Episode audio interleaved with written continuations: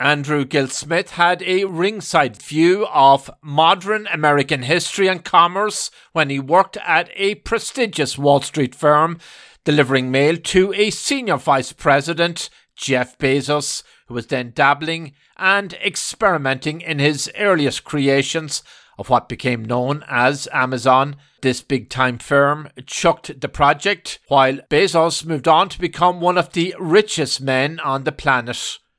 Andrew Gillsmith has worked in high places in the worlds of finance and technology, and he is out with his new book, Our Lady of the Artilects, part dystopian, futuristic, and touching on faith and religion, and on the raw and controversial topics of artificial intelligence and transhumanism, the strange melding of man and machine and Andrew Gillsmith is my guest on this episode. Welcome to Dig Life Deep with John Aidan Byrne. Artificial intelligence and transhumanism, the melding of man and machine, are topics Andrew Gillsmith knows lots about in his career in the technology and communication sectors and in his religious studies, faith, and observations. Our Lady of the Artilects, the new novel from this science fiction writer, dives deep into questions of consciousness, faith, and artificial intelligence. The story has a strange but engrossing opening. War leaders are already on edge as Artilects their next generation androids begin reporting a strange apocalyptic vision that only they can see. What should we make of all this artificial intelligence? Andrew Gillsmith will discuss it with me. Yeah, I mean, I think it would depend on who who you asked. Um, if you talk to a lot of the leading researchers in AI today, they will tell you that this is exactly what they're working toward. You know, machines that are um, not only capable of passing a Turing test, right, which is the classic, you know, test of of um, how close a robot can be to a human, right? Could it can you interact with it basically behind a blind screen and be convinced that you're dealing with an actual human being? Can you go beyond that to the point where they actually have free will and inner lives? And can they distinguish between right and wrong? There's a lot of research that's being done on this right now. There are a lot of different approaches to it that are being tested out. Before we get to my interview with Andrew Gillsmith, it's first time for our weekly segment of Future Shock 2.0 with workforce trends expert Ira Wolf. So, women have been an integral part of the labour force for, for decades, Ira. And uh, what's going on now? There's some new studies and findings. Yeah, John, our Future Shock 2.0 listeners are likely familiar with and and probably tired of hearing already about the great resignation, quiet quitting, great reevaluation, the ambition recession. Uh, but here's a new one uh, the great breakup. So, McKinsey and Company just released their Women in the Workplace report uh, 2022. And what they found is that women leaders are switching jobs at the highest rate ever. So they attribute it to what they call the broken rung where women in entry level positions are promoted to managerial positions at a lower rate than men. So here's a case in point. For every 100 men who are promoted from entry level to manager, only 87 women are, 82 women of color are, and only 75 Latinas. This is even more shocking. For every woman at the director level who gets promoted, two women directors leave the company. And if you look at some of the reasons why, there's still only one out of four C suite leaders who are women, except that women now make up 60% of all college grads and postgraduate students. So it's not that there's not enough qualified women or educated women. Um, it's that there's just this mismatch, and it's really worse for women of color. But ultimately, what I found was how are companies sort of getting away with this? What games are they playing? How are women being marginalized? And what the study found was that women leaders are two times as likely as men to spend time working on DEI, diversity, equity, and, and inclusion. Now, DEI isn't just about crafting a mission statement, sending out some press releases, matching quotas, creating a new marketing plan uh, for recruitment, but it takes time. It takes time and effort if you do it right. And it's about organizational change and it spreads people that are involved with DEI pretty thin if that's their focus.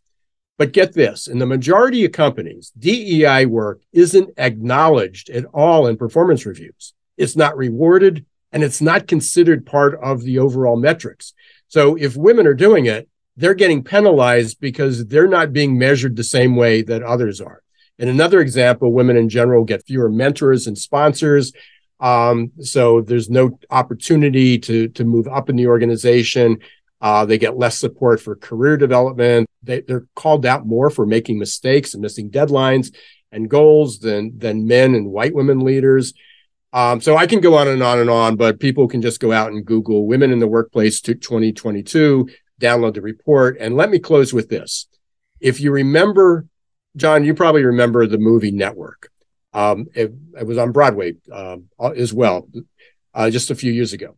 Some of the listeners may get this reference. Younger listeners may not.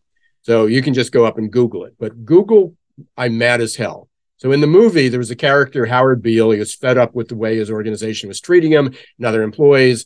So during what was supposed to be his final day, his final broadcast, he went on a rant and declared, I'm mad as hell and I'm not going to take it anymore.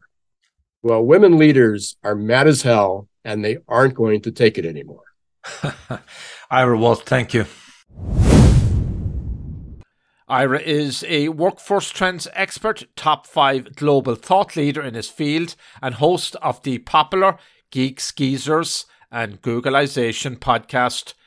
Speaking of top rated podcasts, tune into the ever popular Odeon Capital Conversations podcast each week with Dick Bove, Chief Financial Strategist at Odeon Capital Group, and Matt Van Alstyne, Odeon co founder and managing partner, and also with yours truly.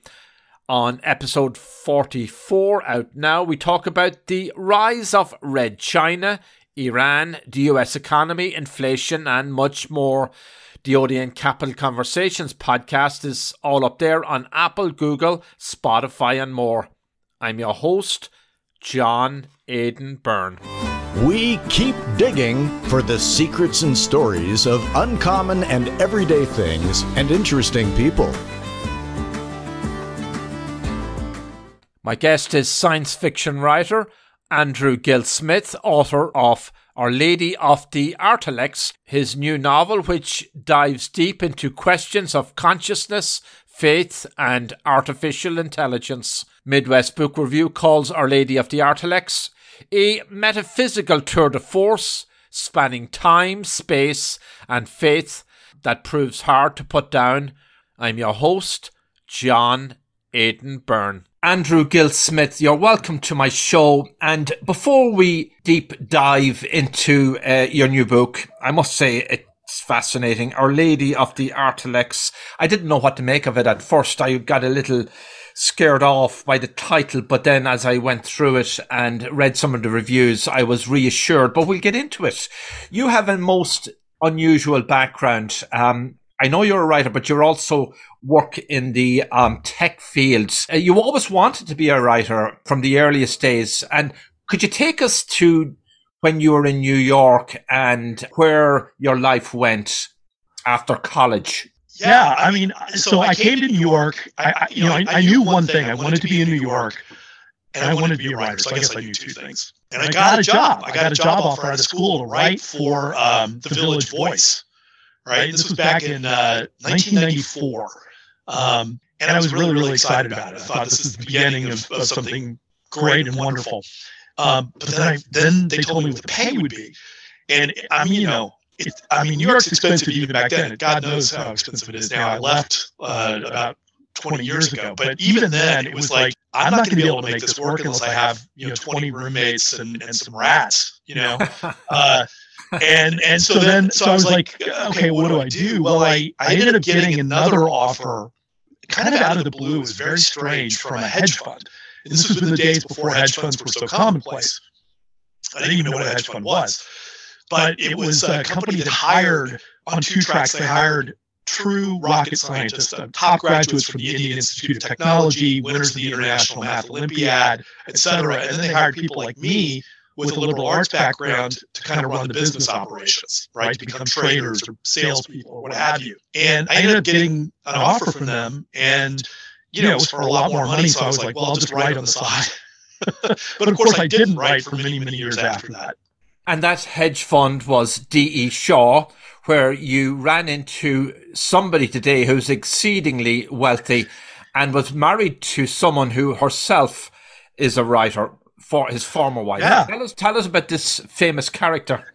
Yeah, so so what they did um, at D. Shaw back in the day with with uh, people like me, the liberal arts grads, is they would start everybody in the mailroom. And it was a great idea, actually. I thought I think it was really kind of kind of cool and interesting because it forced you to circulate and meet people around the firm doing different things. And then it was kind of sink or swim. It was up to you to to figure out where you would fit in and ask for a job essentially and to be trained. Well, while I was delivering mail, one of the people that I delivered mail to was this quirky senior vice president of the bank little antisocial. He didn't like to make eye contact. You go into his office, he had books piled up to the ceiling right? And one day I got up the courage to ask him what he was doing. He said, Well, I'm trying to figure out how to sell these books on the internet. And I laughed. I said, Well, that, that is the stupidest thing I think I've ever heard in my life. Because this is 1994. Nobody was putting credit cards online. Nobody was buying anything. Certainly, if you were going to sell something, why would it be books? And I asked him all that. He said, ah, you know, I think it could work. It's maybe the beginning of something bigger. I'll probably sell other things eventually. But for now, I buy listserv email lists, email people, then they email me back or they call me and I take their credit card and then I drop ship the, the books out of this office. And that was Bezos. That was Jeff Bezos. Wow. And not long after that, I mean, I think literally a matter of weeks or months, he picked up and moved to Seattle, and that was the beginning of Amazon. So, how long did you stay at D.E. Shaw, and then what did you do after that? So, there were two companies that, that Shaw was incubating at the time. One was Amazon, um, which they declined to continue funding actually. So Jeff took it on himself, and that was, you know, probably one of the biggest mistakes in, in financial history um, on the part of the bank. The other one was a company called Juno Online Services, which, um, if you're of a certain age, you might remember it was the first free email company. And so I went to work for Juno and did finance, business development. We were really just trying to figure out how, how can you monetize an audience, a digital audience back then. And I did that for a while. Uh, I then went from there to a, a women's media company called iVillage.com, which is now part of Hearst. Mm. Did the same thing, kind of helped build their sales and, and marketing um, operations. Um, left there and started my own business, which was a digital subscription company called Diet Smart. We scaled that to profitability, which back then was kind of unusual, and sold it. Uh, and then I realized for the first time in my life I had, you know, the the, the wherewithal, the, the time and space to do what I really wanted, but I didn't know what I wanted to do. I just I didn't want to be in New York anymore. So I left New York and moved back to the Midwest. Right, and your passion always was writing. And um, I, you you have a new book out. Obviously, it's your first published book. You have two others which are waiting to be published, and you're today uh, living uh, with your wife and kids in Missouri or St. Louis, Missouri. Uh, but you grew up in near Kentucky, right? In uh, yeah, tobacco country, I believe. Uh, tobacco country for sure. Um, yeah, we you know we actually had a tobacco farm in Kentucky, not a big one at all. Um, it was more like a hobby than, than anything else. But um, yeah, I grew up in a town called Evansville, which is just a you know little typical midwestern town on the Ohio River, right across the border from Kentucky. So your book just published. Um, it's really interesting, and you know somebody picking it up may not know what to make out of this fellow Andrew Gillsmith, and it speaks on some levels to your faith. You're you're you're now a practicing Catholic, but your life wasn't always this. Wasn't at this place at peace with yourself. And you're doing all your writing and and things are good. But th- there was a long period in your life when um it was difficult and you despaired.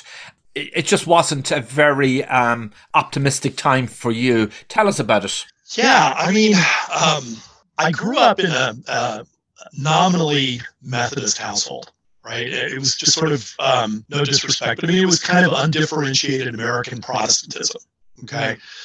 Um, I went to an evangelical school, so I kind of had that influence as well. I, you know, my family was religious. We weren't overly religious, but we were religious. We went to church. Um, you know, we we said prayers usually before meals, but it it never really connected for me. It never really sunk in deeply for me as a child. And in my teens, my mom, who I was very very close to, um, developed brain cancer when I was 16, and she passed away when I was 18, so right when I was going away to college. And you know, I think everybody has a trauma or maybe more than one trauma in their life. That that was certainly the biggest one in mine. And my reaction to it was, I think, like a lot of people who have experiences like that, just become very angry. I was, you know, uh, mad at God, uh, mad at the world, mad at everybody else, mad at the rest of my family, mad at myself. And um, so I really kind of set about this project of um, I mean, it wasn't it wasn't intentional or knowing at the time, but I mean, it was you know how how to become a nihilist, you know how to believe in nothing, and um, the way that I did that was by studying religion in college because I thought, well, I can pick this apart, you know, uh, deconstruct it, and and lay it up on the table, you know, vivisected, and uh, and that'll be the end of it. Um, but that that's not exactly how it went, right? So like I never completely lost a longing for faith. And at some point in my in my life in New York, I started to pay more attention to John Paul II. And this was in late in his papacy. And he was this old, bent, sick figure, but who still had so much dignity and power and grace and courage. And I, I thought, there's got to be something to that, for me anyway. And I found myself drawn more and more toward Roman Catholicism um, flirted with it for years and years and years, but ultimately converted um, after I married my wife, who was raised Roman Catholic. That's quite quite a journey, and interesting to hear you mention John Paul. He was the influence for a lot of people of your generation and later generations for returning to the faith, or it emboldened them in their faith. And there's probably been no other pope quite like him in in generations. I, I agree. I mean, I don't know when we'll see his likes again. Um, yeah. But he certainly was a great man and a you know um, a profound influence on me. So you're a science fiction writer. You live in St. Louis, Missouri, and you, as you just mentioned to me there a moment ago, you were li- you're a lifelong student of religion you're halfway through a master's degree in data science, and in this note somebody sent me, sadly, advanced statistics broke your brain, and you're unlikely to finish that. But you're a bright guy, so that takes us up to your new book, Our Lady of the Artilects, and there's been a, f- a few reviews out there on it, and um, some lavish you with praise, and there's you can tell us about the book, just kind of give us a quick summary, but I want to read this first. Somebody posted this review. I don't think I've read anything like this before. I really love the way the author that you uh, dabbled into both the spiritual realm and the artificial intelligence world. He's created something here that is thought provoking and hard to put down. Looking forward to more works from this author, Andrew Gillsmith. And I mean, I might add to that, of course, is that it takes us to a future time. It takes us to artificial intelligence. It takes us um, to the world of faith and religious fervor. And it, it makes us question a lot of things. But could you first give us a quick summary without spoiling it for readers who are going to buy this? Sure. Um, so it, it is set about 250 years in the future. the world is a very different place um, in, in some ways, and in other ways, not so different. Um, it is uh, the, the political maps have changed quite a bit. Um, there's been a conflict uh, between um, uh, Christianity and Islam that has led actually in this world to a true reconciliation between Catholics and Muslims. And I think that happens in history. I think that's not so. I don't think that's so far fetched. I mean, you can look at World War II and the post World War II era to see that, right? That sometimes after after bloody conflict, you can find that you have more in common um, than than what separates you. And I think that is the case with Muslims and Catholics today, even.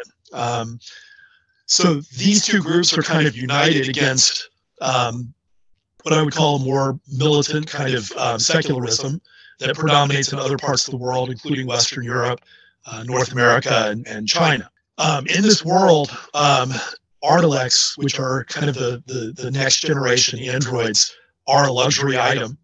Um, and everyone, almost everyone, injects implants, noetic implants, to enhance their cognition and perception and treat mental illnesses and, and so on and so forth. And what happens to set the action off is that um, the Artilects begin reporting a vision um, of what seems to be the Virgin Mary. Um, and most people write this off as a hoax, you know, or a hack of some kind. But then one of these Artilects who happens to belong to a very powerful industrialist shows up in a basilica claiming to be possessed. And there's really only one person who can figure out what's going on. That's our main character, who is both an exorcist and a former neuroscientist. And he's sent down to investigate, and that kind of kicks off, off the action. Hi, I'm Danica Patrick. Watching my nieces grow, play, and learn is amazing, but not every child gets to be carefree. One in six kids in the U.S. are hungry. This breaks my heart, and it's something that Feeding America is working to change. Each year, the Feeding America network of food banks rescues billions of pounds of good food that would have gone to waste and gives it to families in need. To help, visit feedingamerica.org. Brought to you by Feeding America and the Ad Council. My guest is science fiction writer Andrew Gillsmith, author of Our Lady of the Artilects. I'm your host, John Aidan Byrne. World leaders are already on edge as Artilects. These are next generation androids. You might have to explain androids for a broader audience. Begin reporting a strange apocalyptic vision that only they can see. But when an Artilect belonging to the wealthiest man in Africa shows up at the Basilica of Our Lady of Nigeria claiming to be possessed. The stakes are raised. And so it goes on from there. Then there's this important character. The, the Vatican sends Father Gabriel, who's an exorcist and former neuroscientist to investigate. And this priest quickly finds himself swept up in a conspiracy of global and possibly supernatural dimensions so that I don't get completely muddled here um, and others. Um, androids are what? So androids, you know, they're a staple of science fiction. I mean, essentially, they are humanoid robots. mm, you know, ro- mm. robots that are made in in man's image that look like us, that talk like us, um, are you know, in in some treatments, virtually indistinguishable from human beings. Um, so in this world, um, the science has advanced to the point where these androids, which which are called Artilects, Artilects is for artificial intellect. They are capable of moral judgment. They have free will. They understand right and wrong, and yet they have the you know a certain place in society. Typically, is you know being attached to wealthy people um, in a position of almost servitude. And the interesting, I guess, theological question for me was what what would that mean? Like, what would it mean if we really did create artificial intelligence in our own image, and we who are created in my in belief, our own image. God, mm-hmm. right? That was capable of moral autonomy, right? I mean, and, and free will. What would what would happen? How would we how would we interact? How would we relate to that kind of an intelligence? But really, more importantly, what would God do? I mean, if if if you know, if there were beings that were created that were worthy of a soul, would God give them souls? Would he ensoul them or not?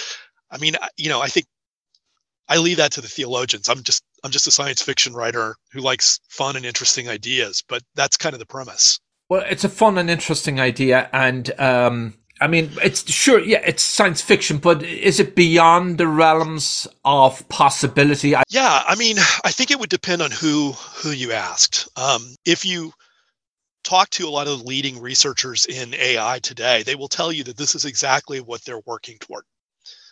You know, machines that are um, not only capable of passing a Turing test, right, which is the classic, you know, test of of um, how close a robot can be to a human, right? Could it can you interact with it basically behind a blind screen and be convinced that you're dealing with an actual human being?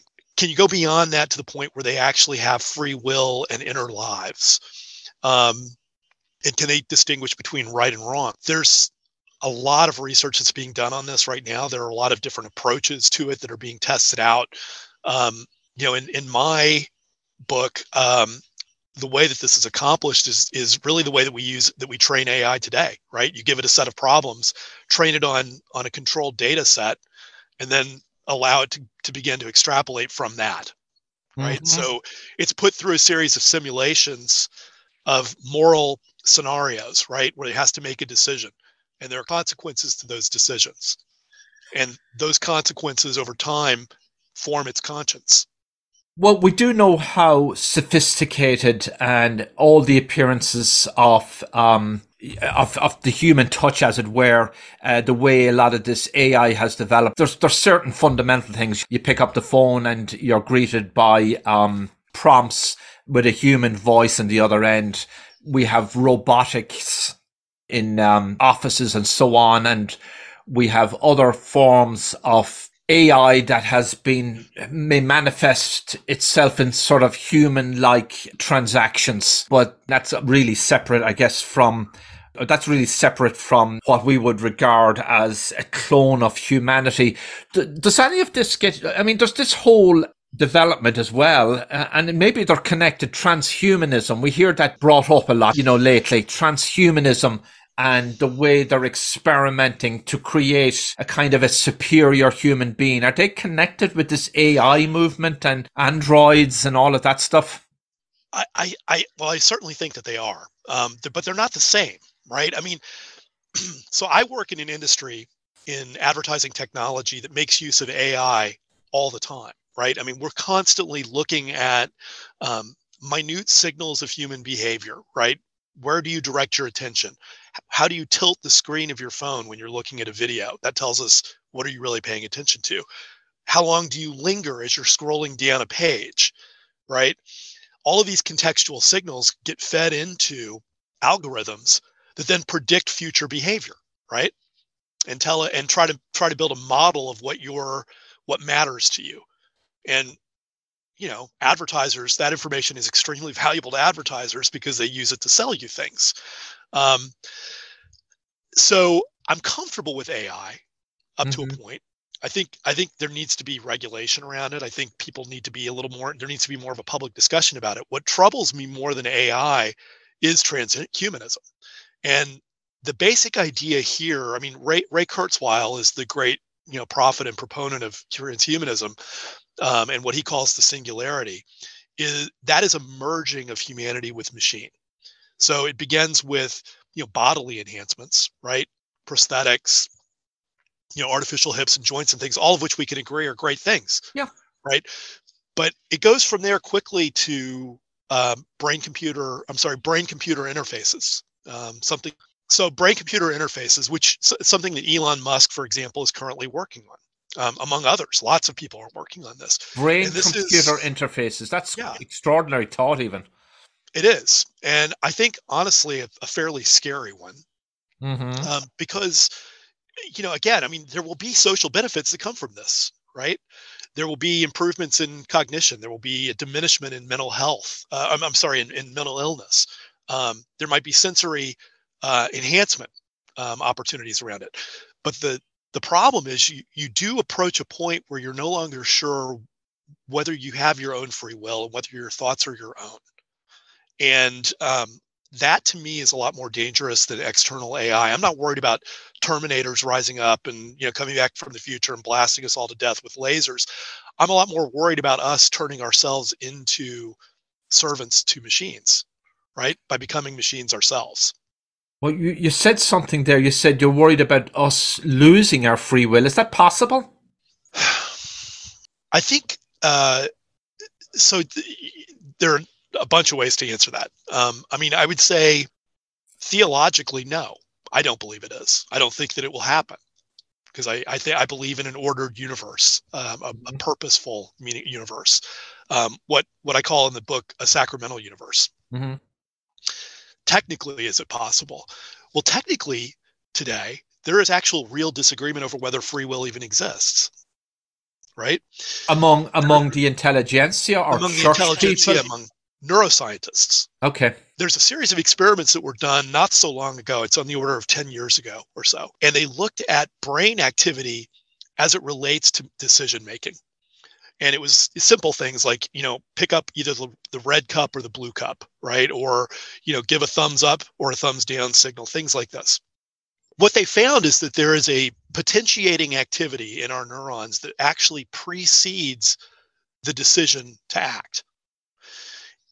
Now you can get really technical about this stuff but but some people drew the conclusion from this that you know we are not really the pilots of our own mind, right? I mean, we tend to all think of ourselves as having a little I, the letter I, that sits somewhere inside our brain that makes decisions and is the core of who we are, right? But some people would look at those experiments and say, well, wait a second. Before the I knows whether it's going to give a thumbs up or a thumbs down or pick up a red cup or a blue cup, there's activity that already predetermines the outcome of that. Okay. Wow.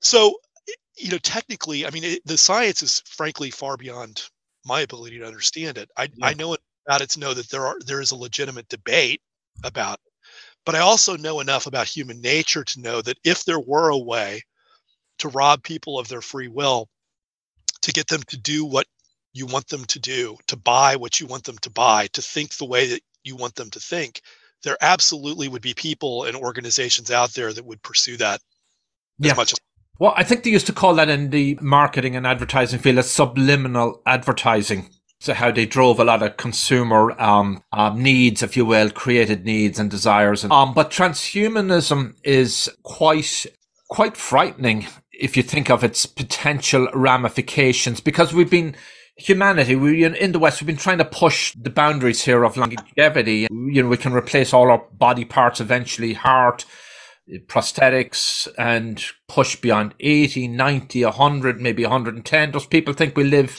140. I mean, well, so, it's really, so, so it's, it's really Promethean, to- isn't it? Right?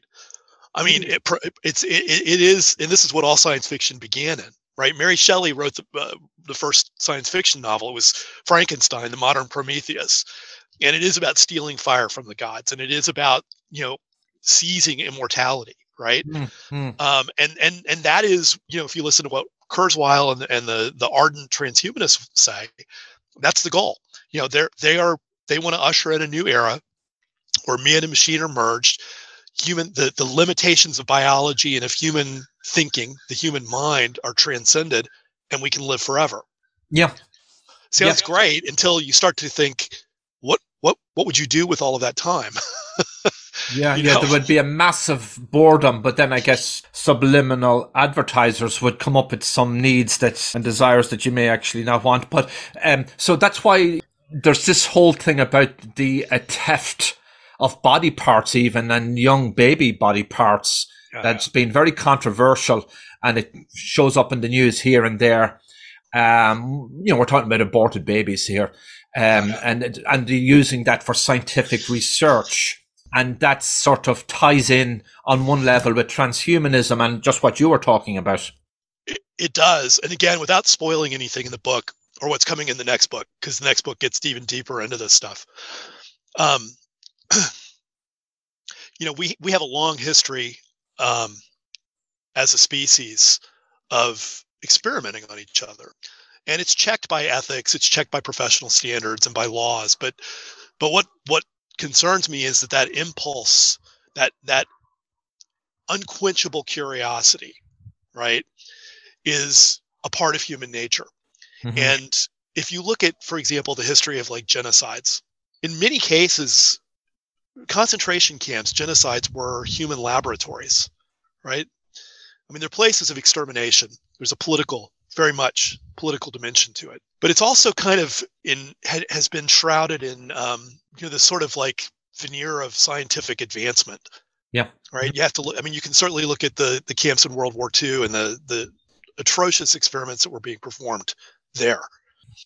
Um, so in in you know in, in my book, um, part of the legacy, I guess, of of the Artilects is that they are in a lot of ways the result of this kind of experimentation that has gone on in in genocides in the past. And that's what makes it even more engrossing the way you approach this uh, book and you wrote it with all of that as, as your background and it premised a lot of the, the narrative. Our Lady of the Artilects. So it reminds us of Marian apparitions, and um, as I recall, there's only one um, Marian apparition in our recent ages that was um, authenticated in Africa by the Vatican, and uh, that was in Rwanda, and that happened prior to the horrible genocide. Were you influenced by this whole? Because you became a Catholic convert. Did did Marian apparitions and the Blessed Mother, and uh, you know the way you um, you're close there to the Blessed Mother. Did that influence your writing and this whole um, novel, this fiction? Yes, I mean, a short answer is yes. Um, I mean, the novel is dedicated to um, to to Our Lady mm-hmm. um, for a reason. I have a uh, a very special love and devotion for her. Um, the apparition you're referring to, I believe, is Our Lady of Kibeho, um, which is in Rwanda. And yes, it was before the genocide. And the interesting thing to me about that is that it's essentially the same message um, that Our Lady delivered at Akita in Japan, at La Salette, and at Fatima. And it's the same message I think that Our Lady delivers in all apparitions, which is prayer and penance. Um, there are warnings, right? There's a prophetic yes. nature to it um, about things that are going to happen. Um, but the core of the message is prayer and penance. Who should read your book? I'm sure you're going to answer everybody. You want to get sales on this, but would it appeal to any particular kind of reader? Uh, would any of it go over their head or will be drawn in by it? I sense that they'll be drawn in by it because these concepts, although high tech and high science, um, we it's so much part of our vocabulary more and more in today's world. I think so. I mean, uh, it's so far it's gotten um, you know a really good reception from from all quarters. Um, you know, what one of the things that was really really important to me in doing this is I I did not want to write a preachy book. I'm not. I mean, this is not a book that's designed to convert anyone. Um, right? It's it's a story. It's an interesting story. It ties in different aspects of world history ties in the Fatima prophecies and some thoughts on on the future of AI and transhumanism. Um, but I, you know, I, as somebody who has a very scientific worldview, as somebody who has been an agnostic, an atheist, you know, who has explored different religious um, viewpoints, um, I really wanted to do justice to them. I didn't want to create straw men and knock them down. I have no interest in that. So there's, um, you know, there's a fair amount of Islamic content in the book. Some characters who come from an Islamic background. Um, there are characters who are agnostic, and I think all of them um, have a seat at the table. Um, and I think anybody who's interested in questions around purpose and meaning, anybody who has an interest in teleology, um, would be would be a would be a good reader for the book. But I also think, like, if you just like a good science fiction story uh, about yeah. robots and you know world-ending plots, uh, I think you'll be entertained. Yeah, through history and you know the age of the Enlightenment, um, and when the Christendom changed and made the Reformation, and more science and uh, and knowledge of the sciences entered our world, skepticism grew, and uh, some of the greatest skeptics and agnostics were people of science. And yet, I know on the other side there were people of science who were people of great faith. You know, I have uh, this is getting into some of the material that I think is going to be central in the in the sequel to the book there will be a sequel. I have a really good friend who is Eastern Orthodox, and um, he almost became a monk. Actually, I mean, he's a very holy man. He's very interesting, brilliant, brilliant, brilliant man. And I have had conversations with him about the, you know, the the, the schism between um, Orthodoxy and Catholicism. And I remember talking with him one time about what he thought was at the root of it. And there's politics, you know, there was the parochialism of of of you know Western Europe at the time compared to the cosmopolitanism of of Constantinople. But he thinks that we we Latins, as he would call us, went wrong when we fully embraced scholasticism. This idea that the faculty of reason, the purpose of the faculty of reason is to understand reality. The Sufis, and to some extent the Eastern Orthodox, would say, and, and in fact, I mean, I think some Catholic thinkers would say this too. The purpose of the faculty of reason is not to understand reality because the end point of reason is the insufficiency of reason. You you cannot understand everything about this world through that faculty. The purpose of the faculty of reason is actually the control of the appetites, right? But understanding wisdom comes through faith. It comes sometimes through revelation. Not to say that, again, reason doesn't play a role in it, but if that is your only lens, if you're only looking at the world through that lens, you're going to get a distorted view of reality. And I think, honestly, when I look at the history of Western civilization and where we are today as a civilization, there seems to be a lot of truth in that. You mentioned uh, there's a lot of Muslim Islamic characters in, in, in your latest tome. My question then is can we all get along, Muslim, Catholic, Christian, uh, Jewish? Your thoughts? I, think so. Um, you know, I I have a, a a great love and respect and admiration for Islam. Um, part of that's just through life experiences, you know, friends of mine who are Muslim and watching them practice their faith. And part of it is through study. And obviously, there are really important theological differences, you know, that we have. But what I find is, you know, when I'm talking with um, a devout Muslim, right, there's so much more in common. I mean, uh, you know, the starting point often is, um, you know, in Islam, uh, the Blessed Virgin is very celebrated. Mm. Fatima. Right? There's great honor is accorded to Mary, the mother of Jesus. Great honor.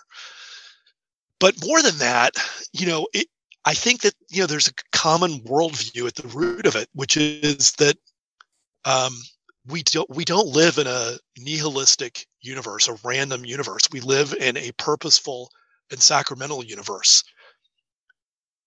Yeah. Right. Where our beliefs and our actions and our moral decisions have consequences. Yeah. In eternity. Yeah. Um, people will um, rebut what you've just said there and says, oh, at its core, there's a lot of violence um, within the Islamic tradition. And that Muslims, the, the, the, some of the devout ones, create their own communities within a nation and never integrate. I'm just presenting to you what the counter argument might be. But I have to add that I, I know some wonderful, really kind, sweet Muslim people living in America today. So, but your reaction to that? Yeah, I mean, I um, I, I reject that completely. Um, eh, you know, with all due respect mm. to hmm. anybody who thinks that way. Um, you know, it, it's not the Muslims who are flying around dropping smart bombs all over the world today. It's not really today the Muslims that are, you know, invading other countries and running roughshod over them to install governments that are, you know, more or less favorable to to their ideology. I think um, every ideology is subject to the weaknesses and vicissitudes of human nature, right? And religions are, are not necessarily an exception to this. Um, but I mean, my God, look at look at the beginning of uh, the so-called Enlightenment in Europe and how you know how that got started. A bloodbath in France, right? That was that that spread out from France to the rest of Europe and you know rolled and rolled and rolled and you know found its its you know sort of apotheosis i would say in soviet and chinese communism which are two of the bloodiest ideologies in history if you're looking at body counts so, so I, I, think that that's i think that's kind of a i i, I just don't think that's fair um, to to muslims so peaceful coexistence and um, has to come from our heart. And uh, you reference a lot of history there. Our Lady of the Artilects, it's on sale now. Um, where people go up on Amazon. Do you have a website? Anything you want to share us about picking up copy, ordering it for Christmas? Sure. I mean, it's on Amazon. Um, right now, it's on Kindle Unlimited. So if you have Kindle Unlimited, it's free. I have a, a, Twitter account, so you can follow me at um, at Andrew Gillsmith on Twitter. Um, I will have a website. I don't have one yet, but I'm working on that, and that'll be um, andrewgillsmith.com. And I'm always on Goodreads. Goodreads is I, if you're a reader and um, you know you like interacting with other readers, Goodreads is your community. Andrew Gillsmith, thank you for being on my show. Thank you for having me. You were listening to Dig Life Deep with John Aidan Byrne. You can reach the host in the U.S. at 973 529 4699. That's 973 529 4699. 973 529 4699. Email byrnedesk at gmail.com. That's byrnedesk, B Y R N E, desk at gmail.com. Byrnedesk at gmail.com. Subscribe for free.